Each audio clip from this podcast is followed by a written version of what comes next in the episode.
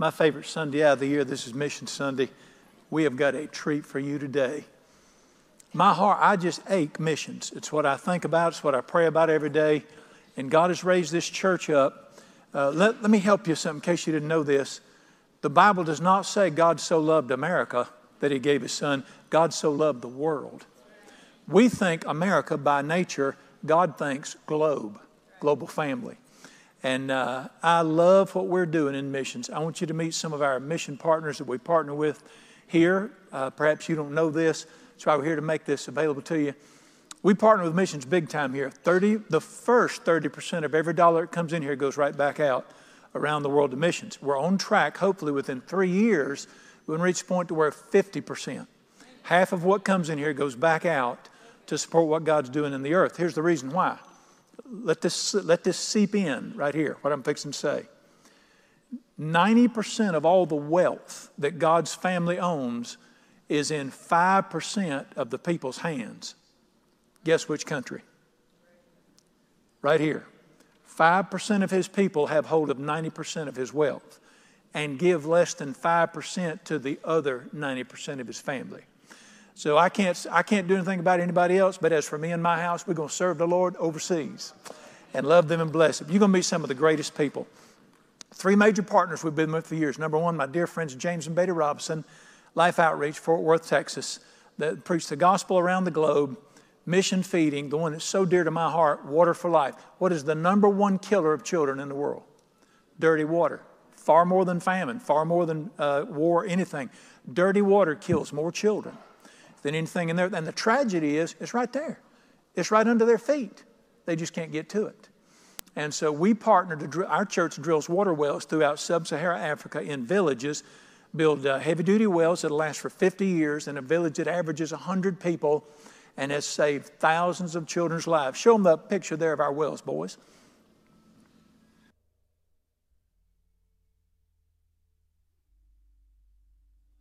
Water is essential for life. Yet nearly a billion people lack access to clean, uncontaminated water. Instead, they are often forced to make the difficult decision between drinking polluted, deadly water or drinking no water at all. Children under five are especially impacted by this crisis, as 1.5 million die each year as the result of the diseases that come from drinking contaminated water. That's one child every 20 seconds. Water for Life seeks to be an answer to these daily battles by providing clean, uncontaminated water to people worldwide. Through the efforts of Water for Life, over 3,400 wells have been drilled worldwide, with each well providing fresh, clean, disease-free water for an average of a thousand people. These wells have stopped the spread of waterborne disease and helped to save countless lives. They have brought water to those in need and in the process have turned communities from villages of death into oases of life. Is that exciting? Can y'all, y'all hear that? Can y'all hear okay out there? All right.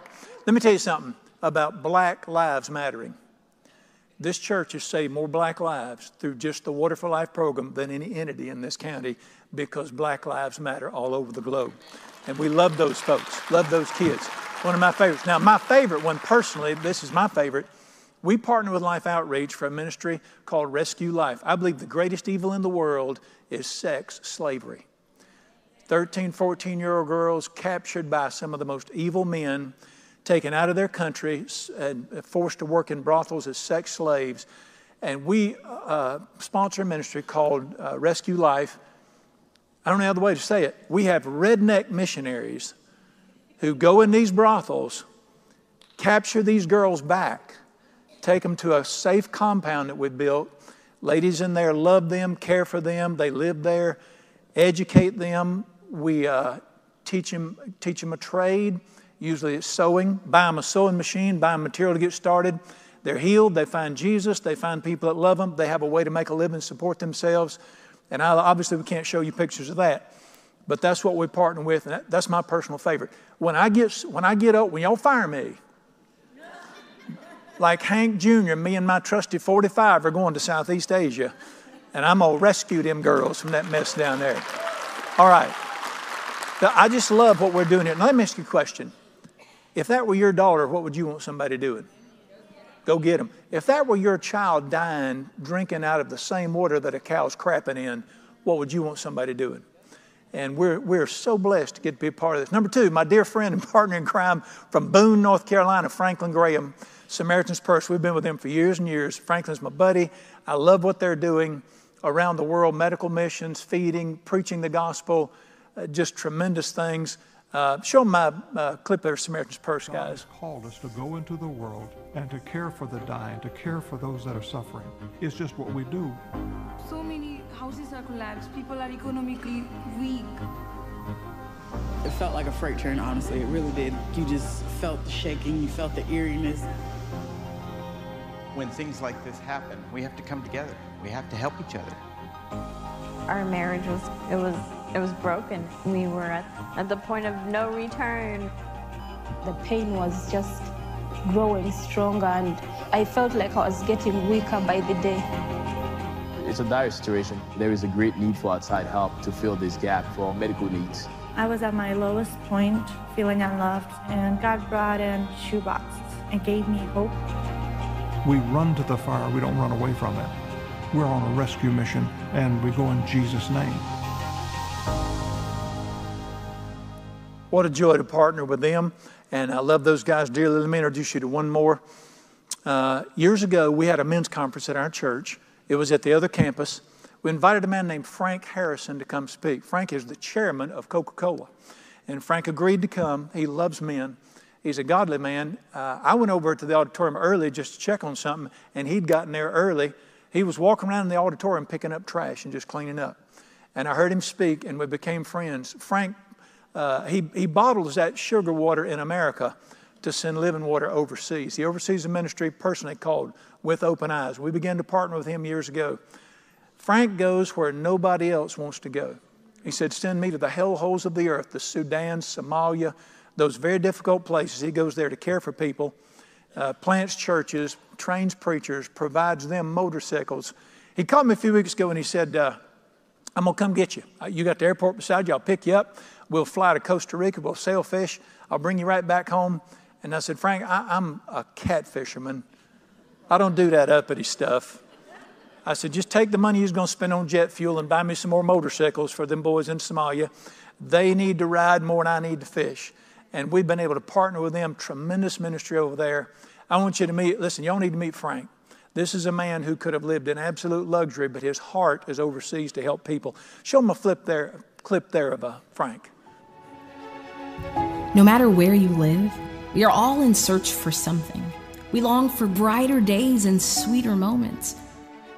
Our hearts search for something no amount of food, clothing, or income can provide.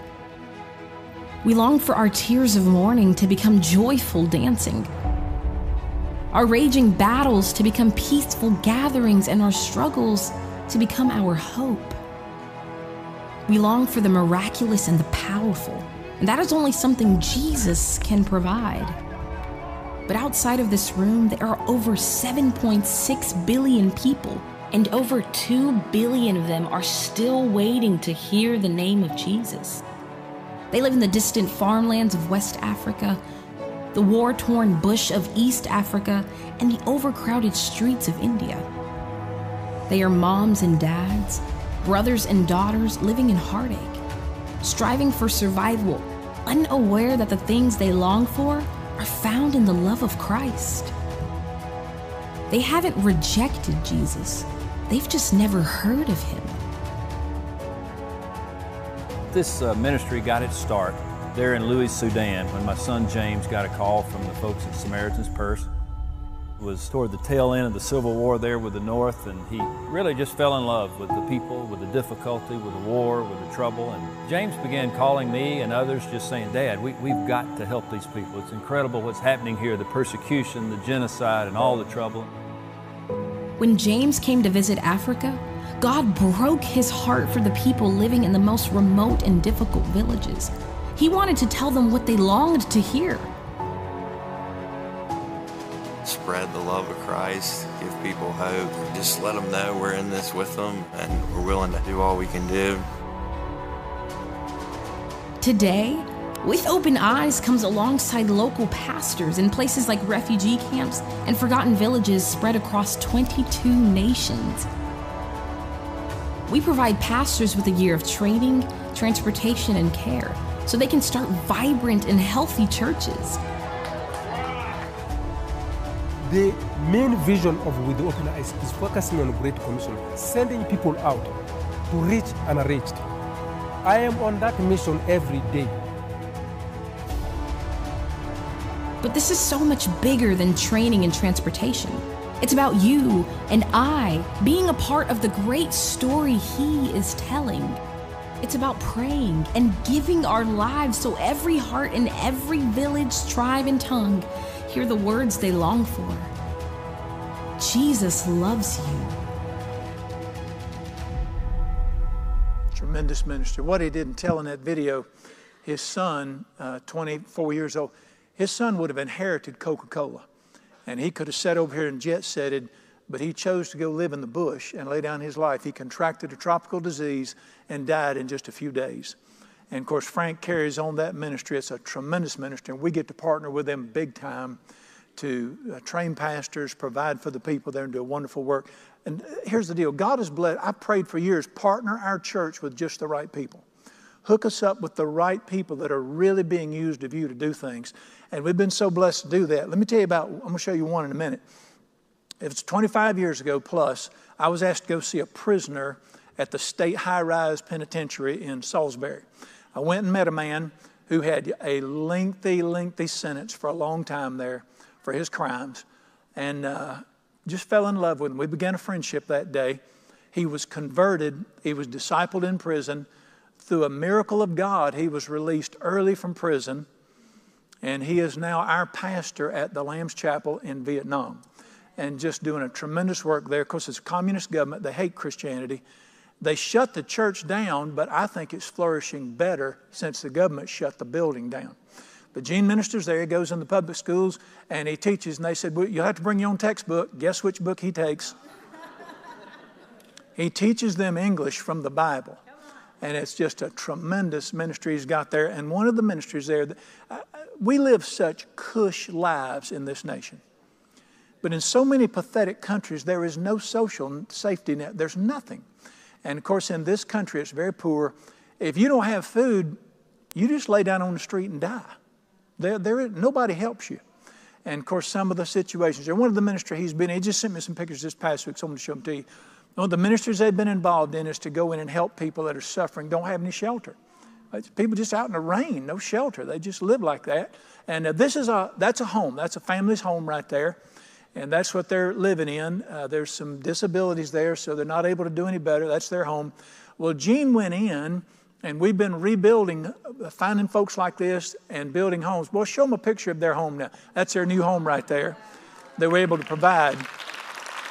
Now, me say about that home right there. I forget how many we've done this year. Those homes cost about 5,000 US dollars to build. And it's a wonderful place. Gene is in the black shirt. That's his sweetheart home there. And the white shirt, they're doing a wonderful job there. And we love them dearly. All right, let me, uh, by the way, that's, that home also is being, the only way out of poverty there is education. But you can't get it. You have to pay for it. So that home's being used as a school for children in the area. And that's them doing their school. Show, they've got one of the kids waving up there.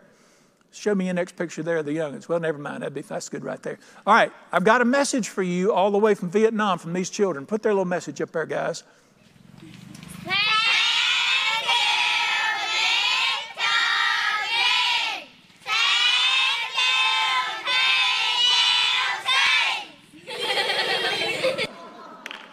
In case you don't, uh, in case you don't speak Vietnamese slash English, Thank you, Mr. Gene. Thank you, Lamb's Chapel. And as you've done it to the least of these. Oh, by the way, let me tell you another story. Gene is older than I am. He and his sweetheart met a young lady one day. She was pregnant. She could not afford a child. She was going to have it aborted.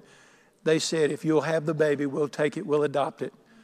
They now have a son. Y'all y'all got a picture of his son. Put that up there.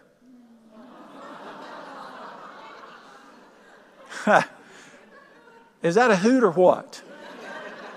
65 years old with a four year old son. Life is good over there, is what I'm telling you. God has blessed us to partner with some of the greatest people around the world that we support, love, and care for. Of course, my daughter in the faith, Jennifer of the Jungle, is here. She was finishing her PhD at NC State. God said, Get up now and go. She goes through the Amazon, up and down the Amazon River in South America, planting churches. If you're adventurous and you're tough enough, come see her. She'll take you on a trip down there if you don't mind big snakes. And all over the world, God is doing great things, and we want to be a part of that because one of these days Jesus is coming back. And when he gets back, only one thing will matter, and that is who is in and who is out. And there are so many people that have never even heard the name of Jesus, and that's what we want to be about. All righty. One of the great partners, I'm going to introduce you to somebody our partners in a country, I can't tell you where they're at they're, for security reasons because this is on the internet, Southeast Asia. I can't tell you their last names, but Chris and Lauren are here with us this morning. One of the finest young couples, and they're doing a tremendous work in a nation that is, is hostile to Jesus, to the gospel. And I mean, they're, they're digging where it's very difficult, and we're very blessed to partner with them. We love these guys dearly, and I've got a chance. They happened to be in the States for a little bit. I said, swing by. I want folks to meet you, and these are our missionaries in that part of the world over there. One of the most beautiful countries. It is, let me tell you about this place. It is the, it's where God's going to call me if I go into missions.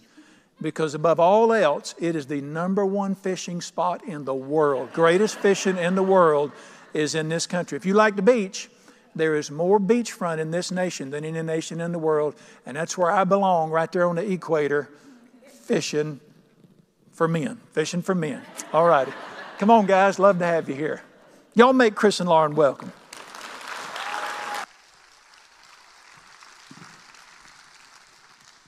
Thank you. Good morning. Uh, we are Chris and Lauren, and this is a picture of our girls, uh, Lily, Ava, and Ella. They are six, four, and one.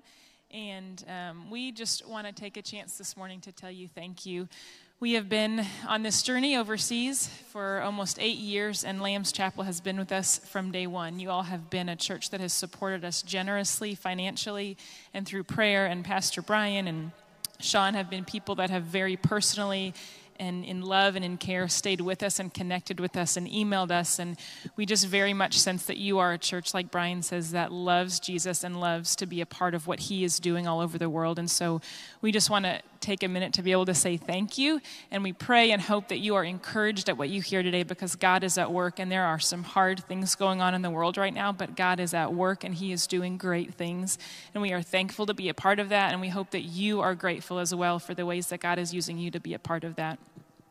And we want to take a minute and share why we are doing what we're doing. We're going to dig in a little bit and give you some more stories and the what of what we're doing. We want to share why because we think that's important. Um, we were asked in 2011 by a couple who'd been living overseas for 20 years for us to consider going overseas long term. And after our jaws dropped and we thought that this was not the conversation that we were planning on having with them, um, it caused us to ask God some really hard questions and to look at Scripture in some very real ways as we wanted to say, God, is this what you would have for us in light of the Great Commission and in light of your heart for the nations sprinkled all throughout Scripture, that you will not come back until every tribe and tongue and people and nation have heard? And so we went overseas. We visited this country. It's the most populous Muslim nation in the world. And for the first time, statistics that we had seen on paper began to be very real and true as we saw these people that had no access to know about who Jesus was, even if they wanted to. And there are hundreds of unreached people groups in this country. And we heard things like the fact that there is one missionary for every 500,000 Muslims globally, and that is not enough. Scripture says, How then will they know if people have not been sent and go? And so we just believed that God was wanting more workers in the harvest field as Jesus prayed. So we started to ask God, and we said, Is there any reason that you would not have us to go? And it was very clear that there would not be a good reason for us to not go and be a part of what God is doing. And so that's where we are and why we are doing it because we believe that these people deserve to hear about the love of Jesus, and that is his heart throughout Scripture, and so we want it to be ours as well. Yeah, and the way that we see that um, playing out is in uh, kind of four basic uh, tenets. This is kind of how we focus what we're doing. Um, it's been three years since we stood up in front of you guys uh, and got to share um, what God's doing. Um, the last time we were home was three years ago. Um, our world and our country and everywhere is a different place. Um, some change has been interesting, some has not been good, and some has been very good. We've been excited to see that this um, vision that God has said He will complete, um, we're seeing bits of that uh, take place. So, this first piece, this campus, the, the vision is that um, we work alongside uh, national colleagues in the country we serve in to um, disciple and mobilize college students um, that are background Christian, they're, they're grew, grew up Christian, but they have no concept or knowledge that the next island over or the next city over, there are entire people groups that won't ever hear about Jesus. Um, and so, through their college experience, we try to train them, disciple them, and that's a big part of what we do. We give them um, some tools and how to do that, and you'll hear more about that in a little, uh, a little later. Um, and as they go through that process, then they just get to see, hey, you know what? This is something that I think God is exciting my heart. And of those that are at college that go through this discipleship program, some of those will say, you know what? I need to be going. And so, this national group that we work with is sending college students out in their field of study, in their profession, to go to some of the areas that um, are hard places. They're geographically hard to get to, they're culturally resistant and challenging, and they're going in there and they're saying, I'm going to live and work and be a light and be the gospel. And so, um, in that piece of equipping and training and, and sending, then the, the, the other piece that we do is we've seen that happen and we've um, been blessed to be able to go um, to some of these places where they've been sent and equip and care for and encourage um, and, and coach alongside of these goers that have been sent out. So that's another big part of what we, what we do. Um, the fourth box here uh, is just our, our visa platform.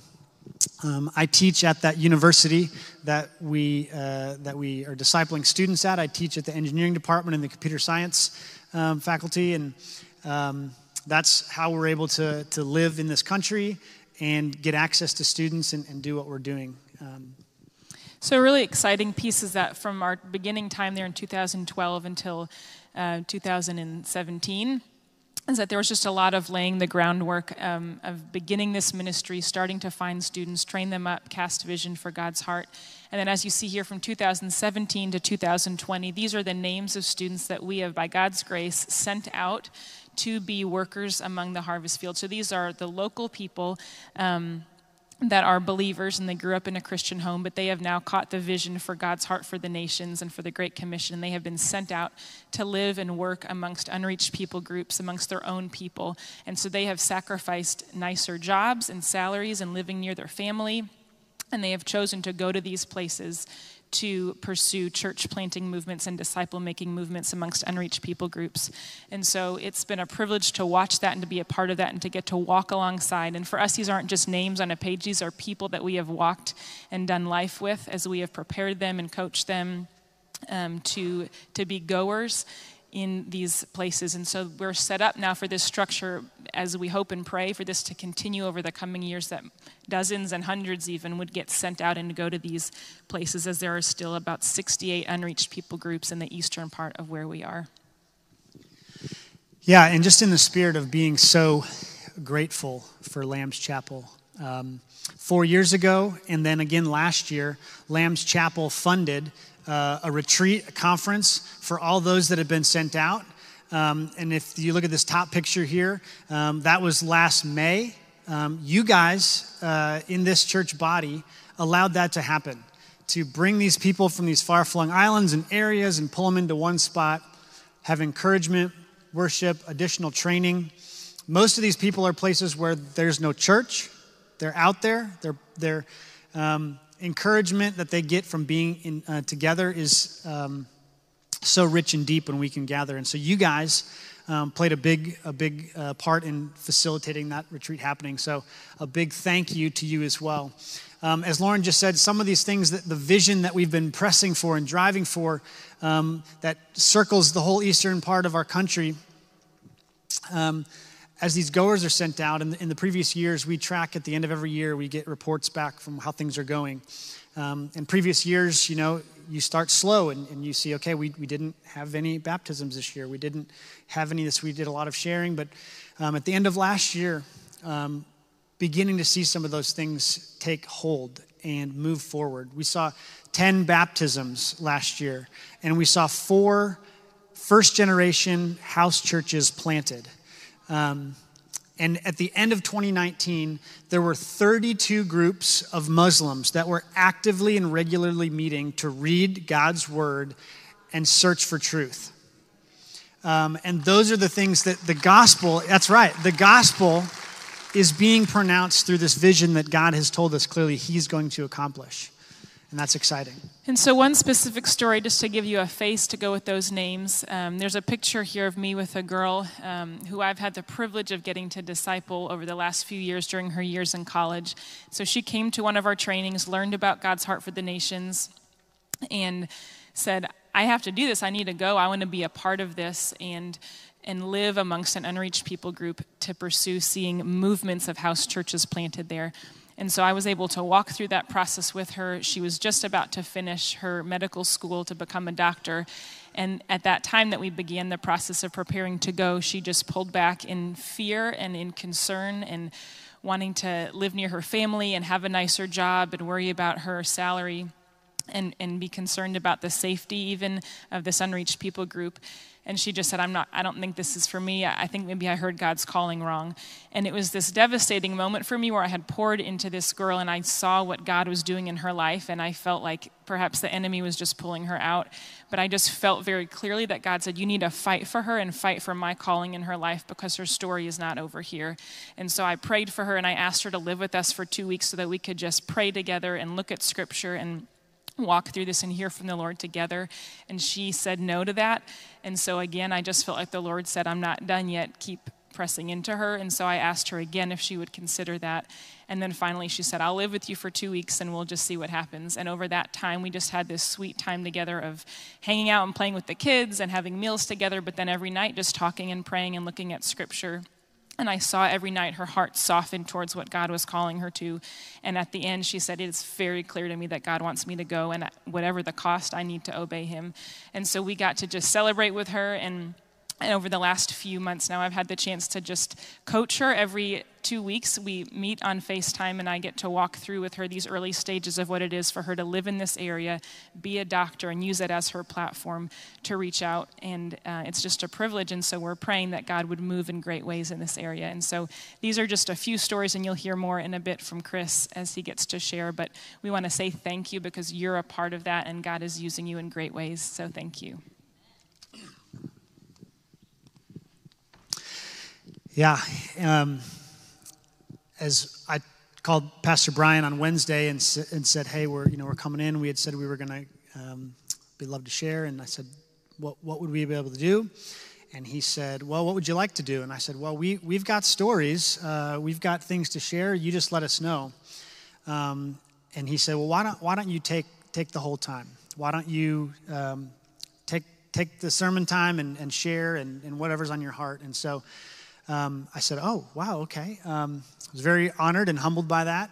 Um, and I asked him, I said, Well, what, what kind of time frame would I be looking at? And, and he said, Oh, you know, whatever, whatever you need. And I thought, well, I, would like a little target to, to work with. And he said, I, you know, 40, 45, 50, you know, whatever you need. And so I thought to myself, you know, he must have a congregation of some of the most patient and loving and kind people. Um, for him to be able to just hand that out and say, you just go with whatever you need. Um, I will try to stay away from the 50 minutes. I will try to stay away from 40 minutes.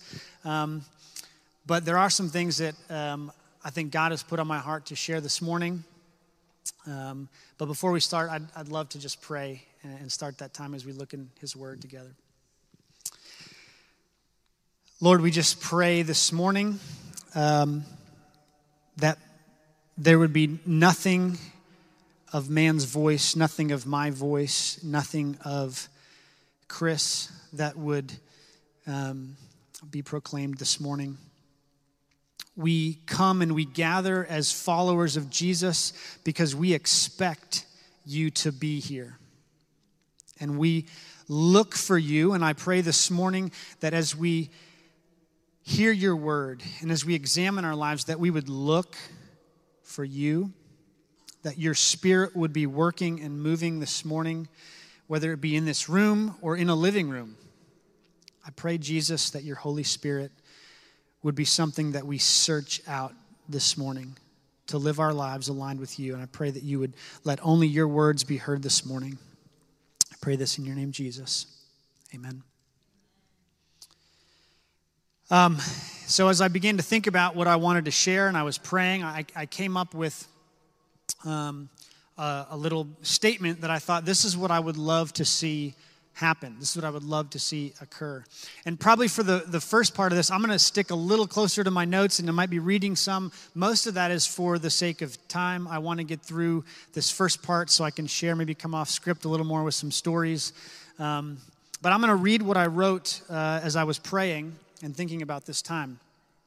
Um, my desired outcome from this time together this morning is that there would be those among us that would ruthlessly evaluate their lives sacrifices would be made to follow Jesus' prayer, and more laborers would be sent into the harvest.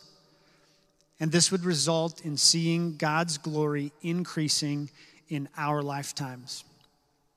So, really light stuff this morning. Um, I'm going to read it one more time. Um, the outcome together this morning would be that there are those among us that would ruthlessly evaluate their lives sacrifices would be made to follow Jesus' prayer that more laborers would be sent out into the harvest. And this would result in us seeing God's glory increasing in our lifetimes.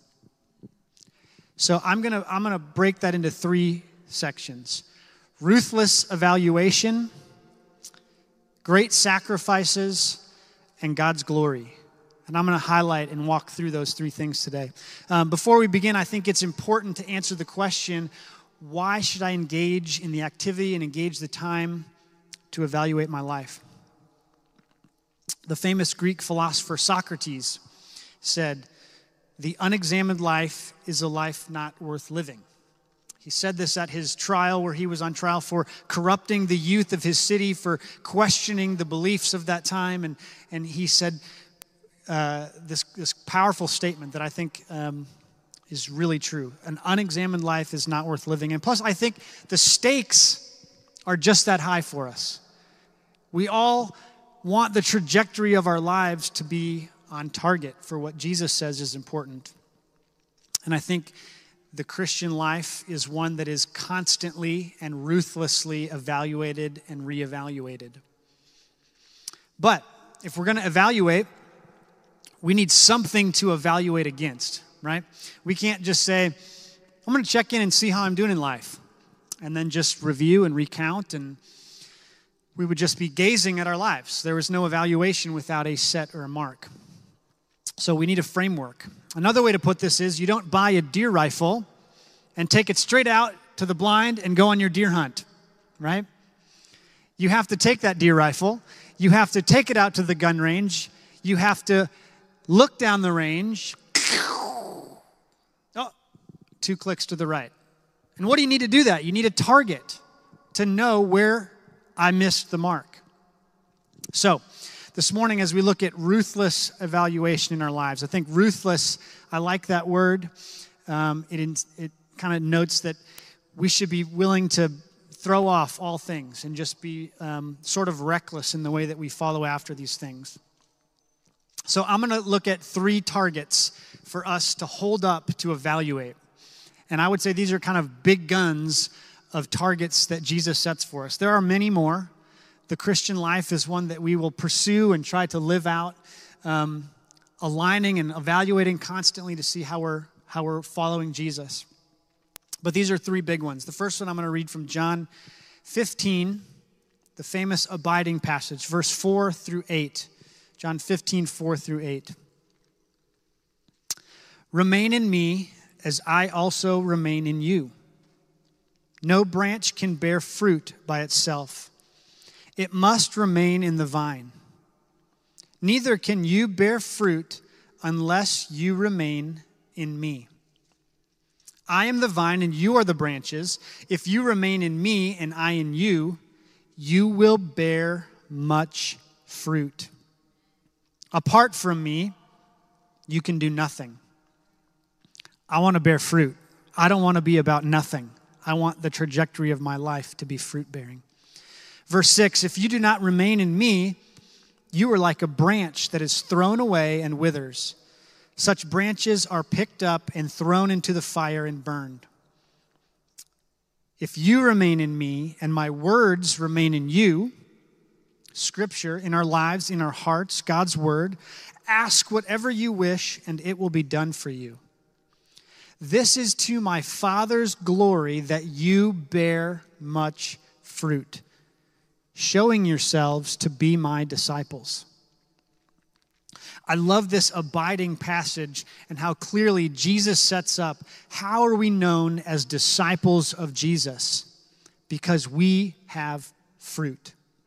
Not we've got a little bit of fruit, we will bear much fruit. I think this is a target that we can ruthlessly evaluate our lives in. There is a pitfall here. Do not evaluate someone else's fruit.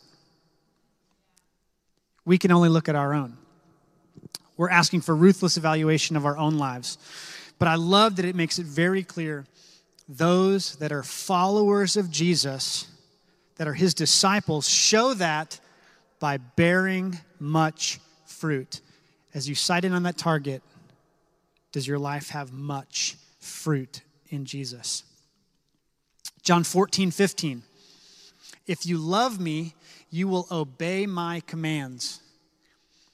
We love Jesus. Do we obey all of his commands? Well, we are broken and sinful people. But do we strive for that? So, as we look at that as a target, okay, if I love Jesus, I'm going to obey all of these commands. Which then takes me to this great command that he gives. This, we call it the commission, the great commission. As someone who is of importance, they give their last words and they're gone. Those are words you probably want to listen to. But this is a command.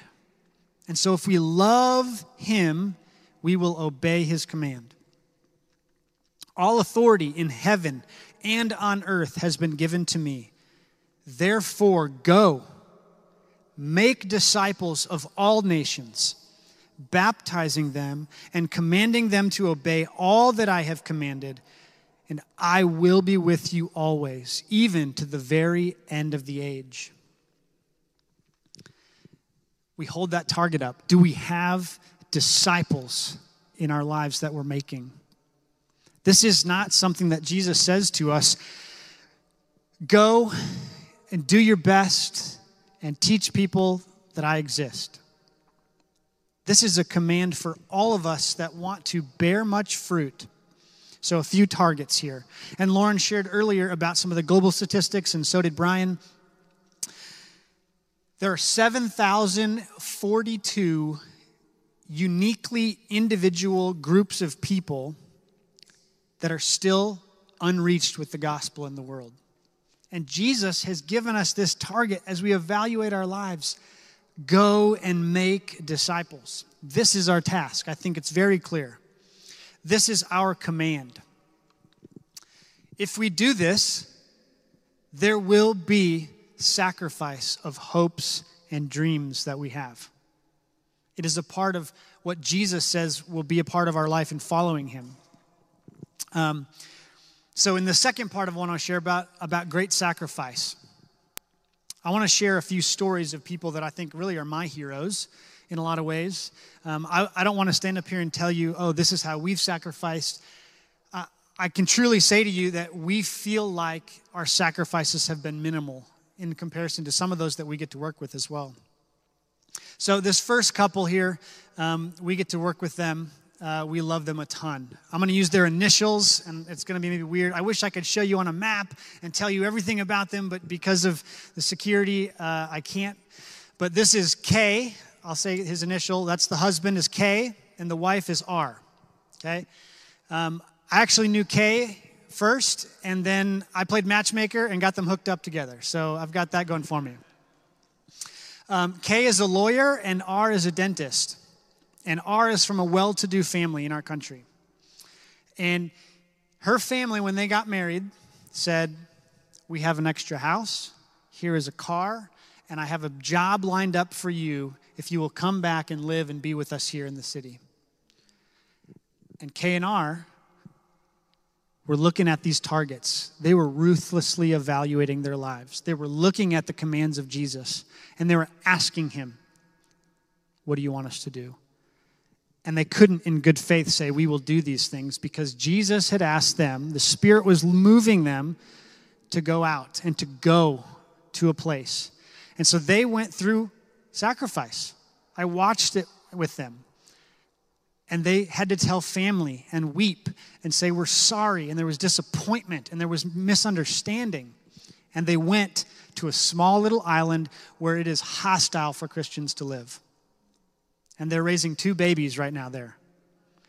And it was hard for them to find a house to rent because when someone would ask them, Are you a Christian? And they would say, We follow Isa al Masih or Jesus. And no one would rent to them. There was sacrifice and, and challenge. The next couple, um, I will refer to them as D and F. D is the husband, and F is the wife. Um, they did not go, but they stood before Jesus as they aligned and looked at their targets and they said, What are we to do? They met in seminary. They were on a trajectory to lead a church, to have the stability in, in the country that we serve in of people taking care of them and a pension and a good life. And they said, This isn't what Jesus is asking us to do. There are people the next island over that will live, raise families, and die and never hear of Jesus. So they made a choice to not pursue becoming pastors. They gave up security, they gave up pensions, they gave up those things. And at the beginning, I can tell you, they, they agreed to live on $50 a month and try to figure it out. And I know some of us, we think, well, you know, $50 a month in other countries, it goes a lot farther. I'm telling you, it doesn't go that far, okay? And they are making sacrifices because they've evaluated ruthlessly their life against the commands. Uh, one more couple. Again, these are some of my dearest, dearest friends, and they're my heroes. This is A is the husband and M is the wife. A was the top of his class at medical school. He has an older brother and a sister that are specialist doctors that are revered in our province. He had connections and means to get into just about any hospital and work a great job. His wife is also a doctor. They began to look at these commands of Christ and look at the realities of the situation in their country, and they said, We, we can't follow the trajectory of everyone else. We want to evaluate ruthlessly and make sacrifices. And so I can tell you that uh, my friend A, he has given up scholarships, he has given up opportunities for continuing education to become uh, a good, a well known and, and successful specialist doctor so that they have more time to follow up and care for and equip those that are being sent out with this group we work with. He intentionally took a job that had low pay but free time so that he can give most of his week to equipping and training and sending people out. These are my heroes. Sacrifice and hardships and trial I believe, are part of the gospel moving forward. I want to read from Matthew 24. I'm going to start in verse 4. Matthew 24, verse 4, and I'm going to read through 14.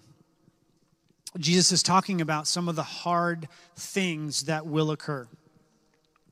Jesus answered, Watch out that no one deceives you, for many will come in my name, claiming, I am the Messiah, and he will deceive many. You will hear wars and rumors of wars and tweets of wars and posts of wars. I added that. But see to it that you are not alarmed. We are called to not be alarmed. Not be alarmists, but be full of peace. Such things must happen, but the end is still to come. Nation will rise against nation, tampering with elections and hacking servers. I added that as well. And kingdom against kingdom. There will be famines and earthquakes in various places. All these are the beginnings of birth pains. Then you will be handed over to be persecuted and put to death. You will be hated by all nations because of me. And I think in that all nations, probably your own nation. At that time, many will turn away from the faith and will betray and hate each other. And many false prophets will appear and deceive many people. Because of the increase of wickedness, the love of most will grow cold. But the one who stands firm to the end will be saved. And this good news of the kingdom will be proclaimed in the whole world as a testimony to all nations, and then the end will come. These are the words of Jesus. And I think as I, I read this, Jesus is not saying that we need to seek for better avenues. We need to seek for peaceful times, though there are times to pray for peace, don't get me wrong. But I think what he's saying is in the middle of all these terrible things that he just described, these hardships, these persecutions, that this is the scene in which the gospel will go out. I don't think he's saying that these things will happen and then maybe the God, in spite of these hardships, in the middle of these hardships, do not be alarmed. And it doesn't take too much convincing for any of us to say there is uncertainty in our world, there is calamity, there is pain and suffering, and I think in the midst of that, the gospel will be going out. So we ruthlessly evaluate our lives, holding up as targets Christ's commands. We stand before Jesus with our hearts laid open and our, and our surrendered hands willing to sacrifice because that's what it takes for the kingdom to be advanced. But why are people doing this? Why are my friends?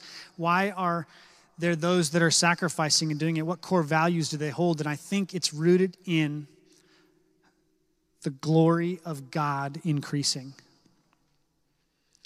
a love for God in a faithful pursuit of following Jesus. The shorter Westminster Catechism says that man's chief end is to glorify God and enjoy Him forever. So, what does it mean when I say we could see God's glory increasing in our lifetimes? Okay, that's a finite, limited amount. How can we directly be involved in the glory of God increasing? For me, I think if man's chief end is to glorify God, and there are those that don't know God, if we introduce them to the loving God and following Jesus, they will glorify Him, and in turn, glory will be given to Him. It seems like a simple numbers game to me. Um, and I think in the glory of God sector, I want to share with you there is this swelling crescendo happening globally right now. And I don't see a peak, I think it's growing and it will continue to grow. And God is rapidly doing some incredible and exciting new things. What we are attempting to do in our corner of the globe, where God has called us to serve, and many, many others in other hard parts of the world, is to see church planting movements. And I want to share a story to maybe break that down a little bit to you. Church planting movements. Um, I'll start the story with uh, that first picture, that first couple, Kay that I set up and got married. Um, they're living on that island. They met a college student. And to keep a, sh- a long story, probably it'll get longer. Um, my wife's probably down there going, hey, come on. Um, they met him and began to talk about spiritual things with him and look at scripture. And he said, hey, you know what? My uncle is somebody who wants to talk about these things. You should go and talk to him. So Kay said, that's what I'm here to do. And he took the long journey, and this is where the gospel is sometimes limited by geographical barriers. It took him a 45 minute boat ride, and then a four hour car ride, and then another four hour boat ride, and then another two hour ride in the back of a truck to get to this doorstep. And when he got there, he asked, Where's this house? And said, Oh, everybody knows him. Mr. A lives over there. He's the most revered spiritist in our community. So, in their animistic and, and Muslim mixed practices, this guy was practicing, um, I mean, a, a translation would be dark magic. He's practicing, you know, giving people mantras and spells and casting curses on other households. And Kay goes, well, maybe I should think this through before I go knock on his door. And so he actually spends the night, he prays, the Lord says, go and do it. He knocks on their door, meets him, they share. He says, I'm so glad you're here. My wife and I have each had dreams of a man in white coming and telling us to follow him. And we want to know more about who Isa al Masih is. So Kay says, Great. And he shares with them. And the, the little bit of time that they had, it became clear let's do it in a, in a more in, involved way. So this family, Mr. A picks up his wife, his three daughters, his two sons, and they take that long journey back to the island that Kay lives on. And for a month last June, they lived together and they walked through Scripture in a way where they were looking at it. They read the story, they retell the story, they all share actively in a group. What are we learning about God? What are we learning about man? How do we apply this to our lives and what are we obedient to and who do we need to share it with? that pattern every time they read scripture and they walk through the Old Testament stories and, and uncover that without the shedding of blood, there's no forgiveness of sins. And they walk in through the stories of Jesus and they begin to see who he is and his power over nature and his power over sickness. And, and at the end of it, this family says, We want to follow. And they're baptized. So now you have a first generation house church of this people group that is 100% Muslim, not 99.9. There are zero known followers in this people group that this family is from. And so now you have a first house church. The vision is that they will go back and they will reproduce. So Cornea sends them back and he says, Here you are. They get back to their place. Well, Mr. A, in his previous life, as we all do, we struggle with sin in our hearts and we fight and we battle against it. He was prominent person. He was prideful. People came to him and he said, Here's what you need, and I'm the power and I have the authority. But as Jesus began to get in his life, it butted up against it. A life of humility. It's hard to release those things, right? We all experience that. And it looked as if this first house church in this place was going to come unglued and it was going to dissolve. And fast forward, well, and Kay was going there monthly checking in on them. Well, March happened, the lockdown of the global, the entire world was locked down, and he lost contact with them for a while. And truth be told, Kay was sharing with me, he was frustrated. They're a mess. I'm not sure how the Lord is going to use it. But there's people out there that are trying to follow Jesus. A week before Lauren and I flew back to the U.S. Uh, the end of June, which is a whole crazy story in itself.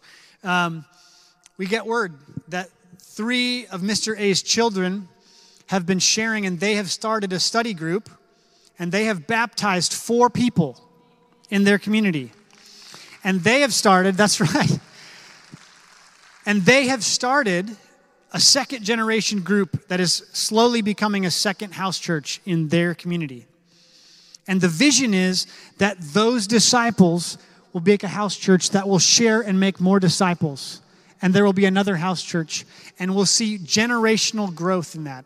And the terminology that we use is after it's gone to a fourth generation, it is classified as a movement. Okay? And basically, what that means is the church planter who started it is no longer the one driving it, it is driving itself, and it will continue to reproduce into multi generations. And God is doing that. And I want to share some things with you to say, you got to get involved. You got to be a part of it. This is, these movements, these kingdom movements are happening globally.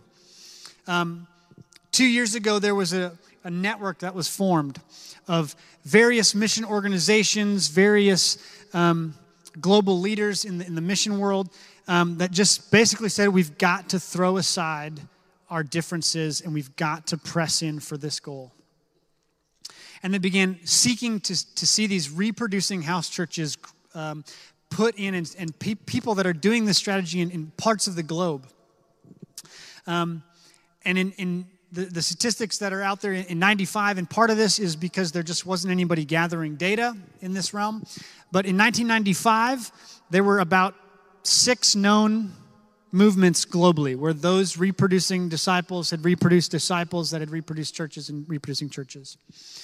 Um, and since, since then, and the, the, um, the current statistics um, with greater reporting and greater effort and focus on this is that globally and in hard places, some of the, the biggest places where these movements are happening Iraq, Iran,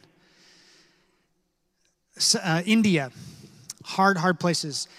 There are, as of May 2020, according to this 2414 network that's been formed, 1,369 movements happening globally. I'll say that again 1,369 movements happening globally. That wraps in 76.9 million believers people that have said at one time or another, they, they, these, these are not people that grew up with a Christian background in most cases. Some are. There are actually a few movements occurring in the United States. Um, but most cases, people that grew up with a different world religion. 76.9 million, 4.8 million house churches. On average, in one of these movements, there are 56,000 people that have committed to follow Jesus and the average house church size is 16 people. I share this with you this morning because I've, I've said to us evaluate your life with ruthlessness. Stand before Jesus with heart open and hands open and say, What hopes and dreams do you want me to offer to you to see this happen? And let's work to see the glory of God increasing in our lifetimes. And I share these statistics because they, they, they wake me up in the morning. And, and uh, the phrase I like to say if that doesn't light your fire, your wood must be wet, you know? These are the things that our God is doing. I don't want to stand up here, though, with the message that the person who came from overseas would stand here and say that it is a more honorable task to go than to stay, and that there's somehow more credit or honor given. I, I truly, truly, truly, truly don't believe that. The reality is that for each one of us, obedience is the important factor. I can't tell you what Jesus is calling you to do. I can't be the Spirit's work in your life. But I do want this morning to call us to ask. My wife and I have a favorite quote. It's from John Piper. Uh, he's got uh, a lot of great quotes, but this is one of our favorite. He says, Go, send, or disobey. The Great Commission leaves no other option for us. Go, send, or disobey. Those three friends of mine that I shared their stories, one went, two stayed, but they made drastic sacrifices in their lives to be a part of what God is doing globally. So, I would close with this. I've got one more slide here. There are a few resources. We are a media consuming culture. Um, there are some really great videos at both 2414now.net and beyond.org. Beyond is the sending organization that my wife and I are with. Um, there are some great articles, but a lot of great videos to watch. If maybe you're sitting here today and you're going, I really didn't know much about that. I want to I want to learn more. I want to know more. I want to find out. Um, knowledge is power, right? So consume some of these things and, and learn more. But what I want to challenge us all this morning is to just stand before Jesus and to ask. And, and, and this week, I want all of us to maybe say to somebody, hey, I'm gonna, I'm gonna spend this week and I'm gonna do that. I'm gonna ask. And it might be terrifying, and the Lord might give you an answer that you don't wanna hear. He might give you something that you do wanna hear and it's exciting to you.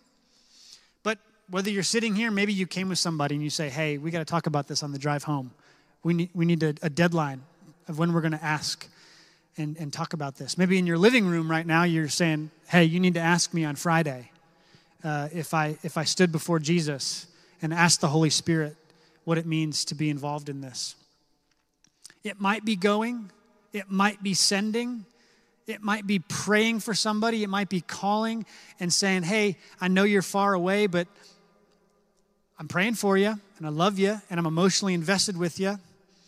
I don't know what it is, but we can't know unless we ask. Our email is up there. Um, that's an option for you as well. If you'd like to email us, maybe you want to say, hey, just a short email and say, we want to be on your newsletter. We try monthly to send something out, giving you updates of what's going on. Um, or maybe you're going, hey, before you ever got up on stage, the Spirit has been pulling on my heart, and I need to figure out what it might mean to go. We would love to have conversations with you about that. We have opportunities in the country we're serving in. Some of these stories, you could be a part of these people's lives.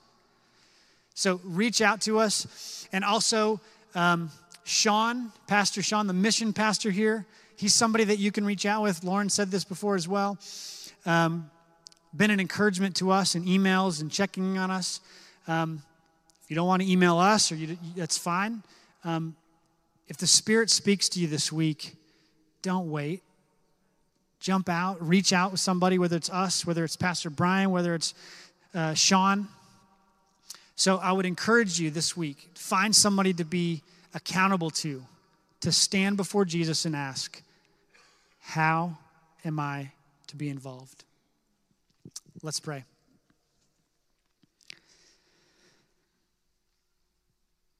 We thank you, Jesus, that you are gracious and patient and kind to us. You are gentle with us.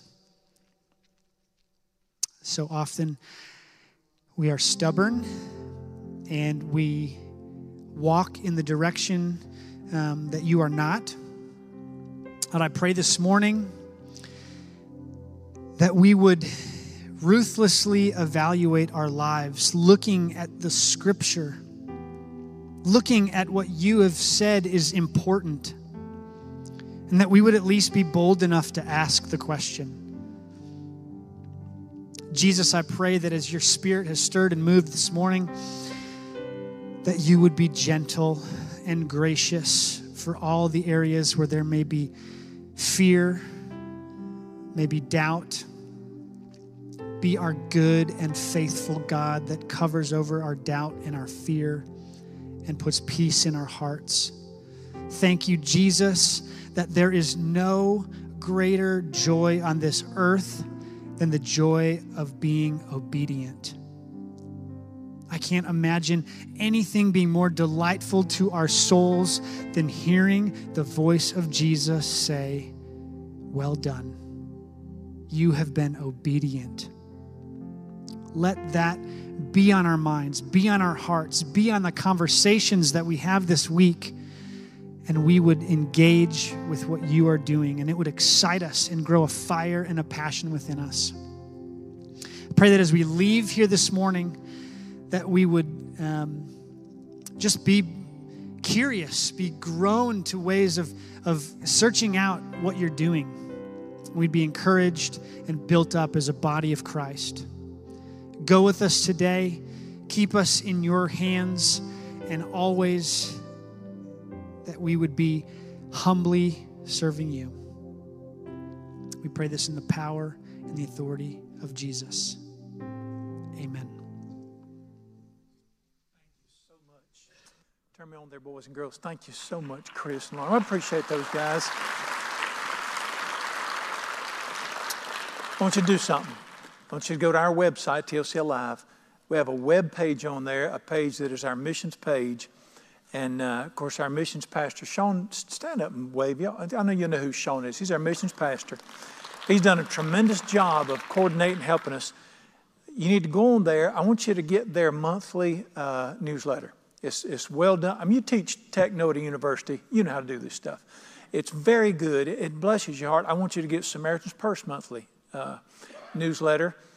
I got theirs yesterday and was shocked. They talked about planting a church. They just started a church in Ruby, Alaska. Population 42. You can't get there. I mean, you just cannot get there. Airplanes can't get in there. There are no roads. You got to go by boat. And you can only get there six months out of the year. And one of the guys who leads our security, I don't see him, he is from Ruby, Alaska. So I said, Congratulations, we'll help you get that thing going. And uh, Life Outreach, you need to get these every month. You need to see what God's doing. You know what you've heard today. This is a part of what we need to be doing. And then I want you to pray this week. I want you to pray two prayers. Number one, what part do you want me to have in the most important thing going on on this planet right now? But tell me anything on this planet that's more important that the gospel will be preached to all the nations and then the end will come. Just ask God, what part do you want me to, not, not my church, we know what we're going to do. What do you want me to do? And I like what he said, you going to go, you going to send, or you going to disobey. That's pretty good, isn't it? If you didn't know it, that's pretty good right there. I wanted to go so bad. I wanted to go to some foreign corner of the world, somewhere, and preach the gospel. And he said, Nope, you're going to be a sender. You're going to stay here and be a sender. So I'm where I'm supposed to be. But I wanted to go so bad. I want you to pray two things. What part do you want me to play? Is it to pray for people? God will direct your heart toward one particular ministry. I mean, your, your heart will just melt over that ministry. That's Him saying, get involved with them and love them and cheer for them. Do you know how important it is for the missionaries there to hear from you? An email of, I love you, I'm cheering for you, tell me how to pray for you. Everybody here needs to be a part of something going on over there. And I want you to pray this Do you want me to abandon everything I've got and just pack up and go? Just pack up and go. I, I told you Jennifer was finishing her PhD at NC State. God said, Get up and go now. And it totally 180'd her life. You say, Well, everybody that's there was like you at one time. If you want to do anything you need missions, I want you to call Sean. If you say, God sent me, He wants me to go there, we'll help you. We'll provide for you. We'll get you there.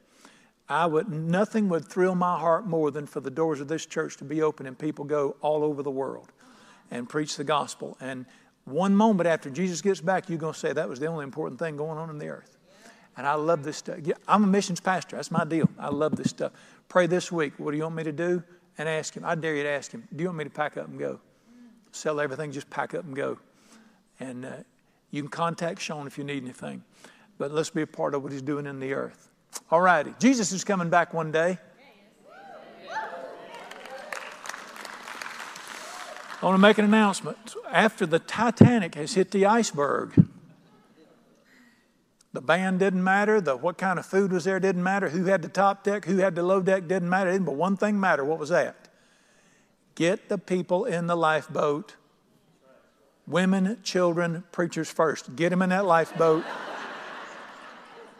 Let me make an announcement about this planet. It has hit the iceberg. What does it matter who's got the steering wheel if Titanic's written on the fantail? Get the people in the lifeboat. That's what we live for. I just have so much fun, but I'm done. God bless you. I want you to have a great week. Let me pray. Lord Jesus, we love you so much. Reorient our lives ruthlessly, drastically. You're coming back one day, and the moment you get back, what we thought was so important will be embarrassing. And what you were doing in the earth will be the only thing worth living for. This gospel is worth everything. It really is. We bless the, uh, Chris and Lauren in the precious name of Jesus with peace and encouragement and safety and wisdom and guts and grace and the precious Holy Spirit to change their world in that corner you've assigned them to stretch their vision. Millions and millions and millions of people. Show them how to do it. I trust you for that. Thank you for the people you've connected us to. You told me 22 years ago you'd do this. We're so grateful for this. Stretch us out as a church to give more and more and more and consume less and less and less here. I trust you for that. Thank you so much that the Son of God packed up and moved to a hostile place so I could be saved. We give you all the praise and glory. In the precious name of Jesus, we pray, Amen.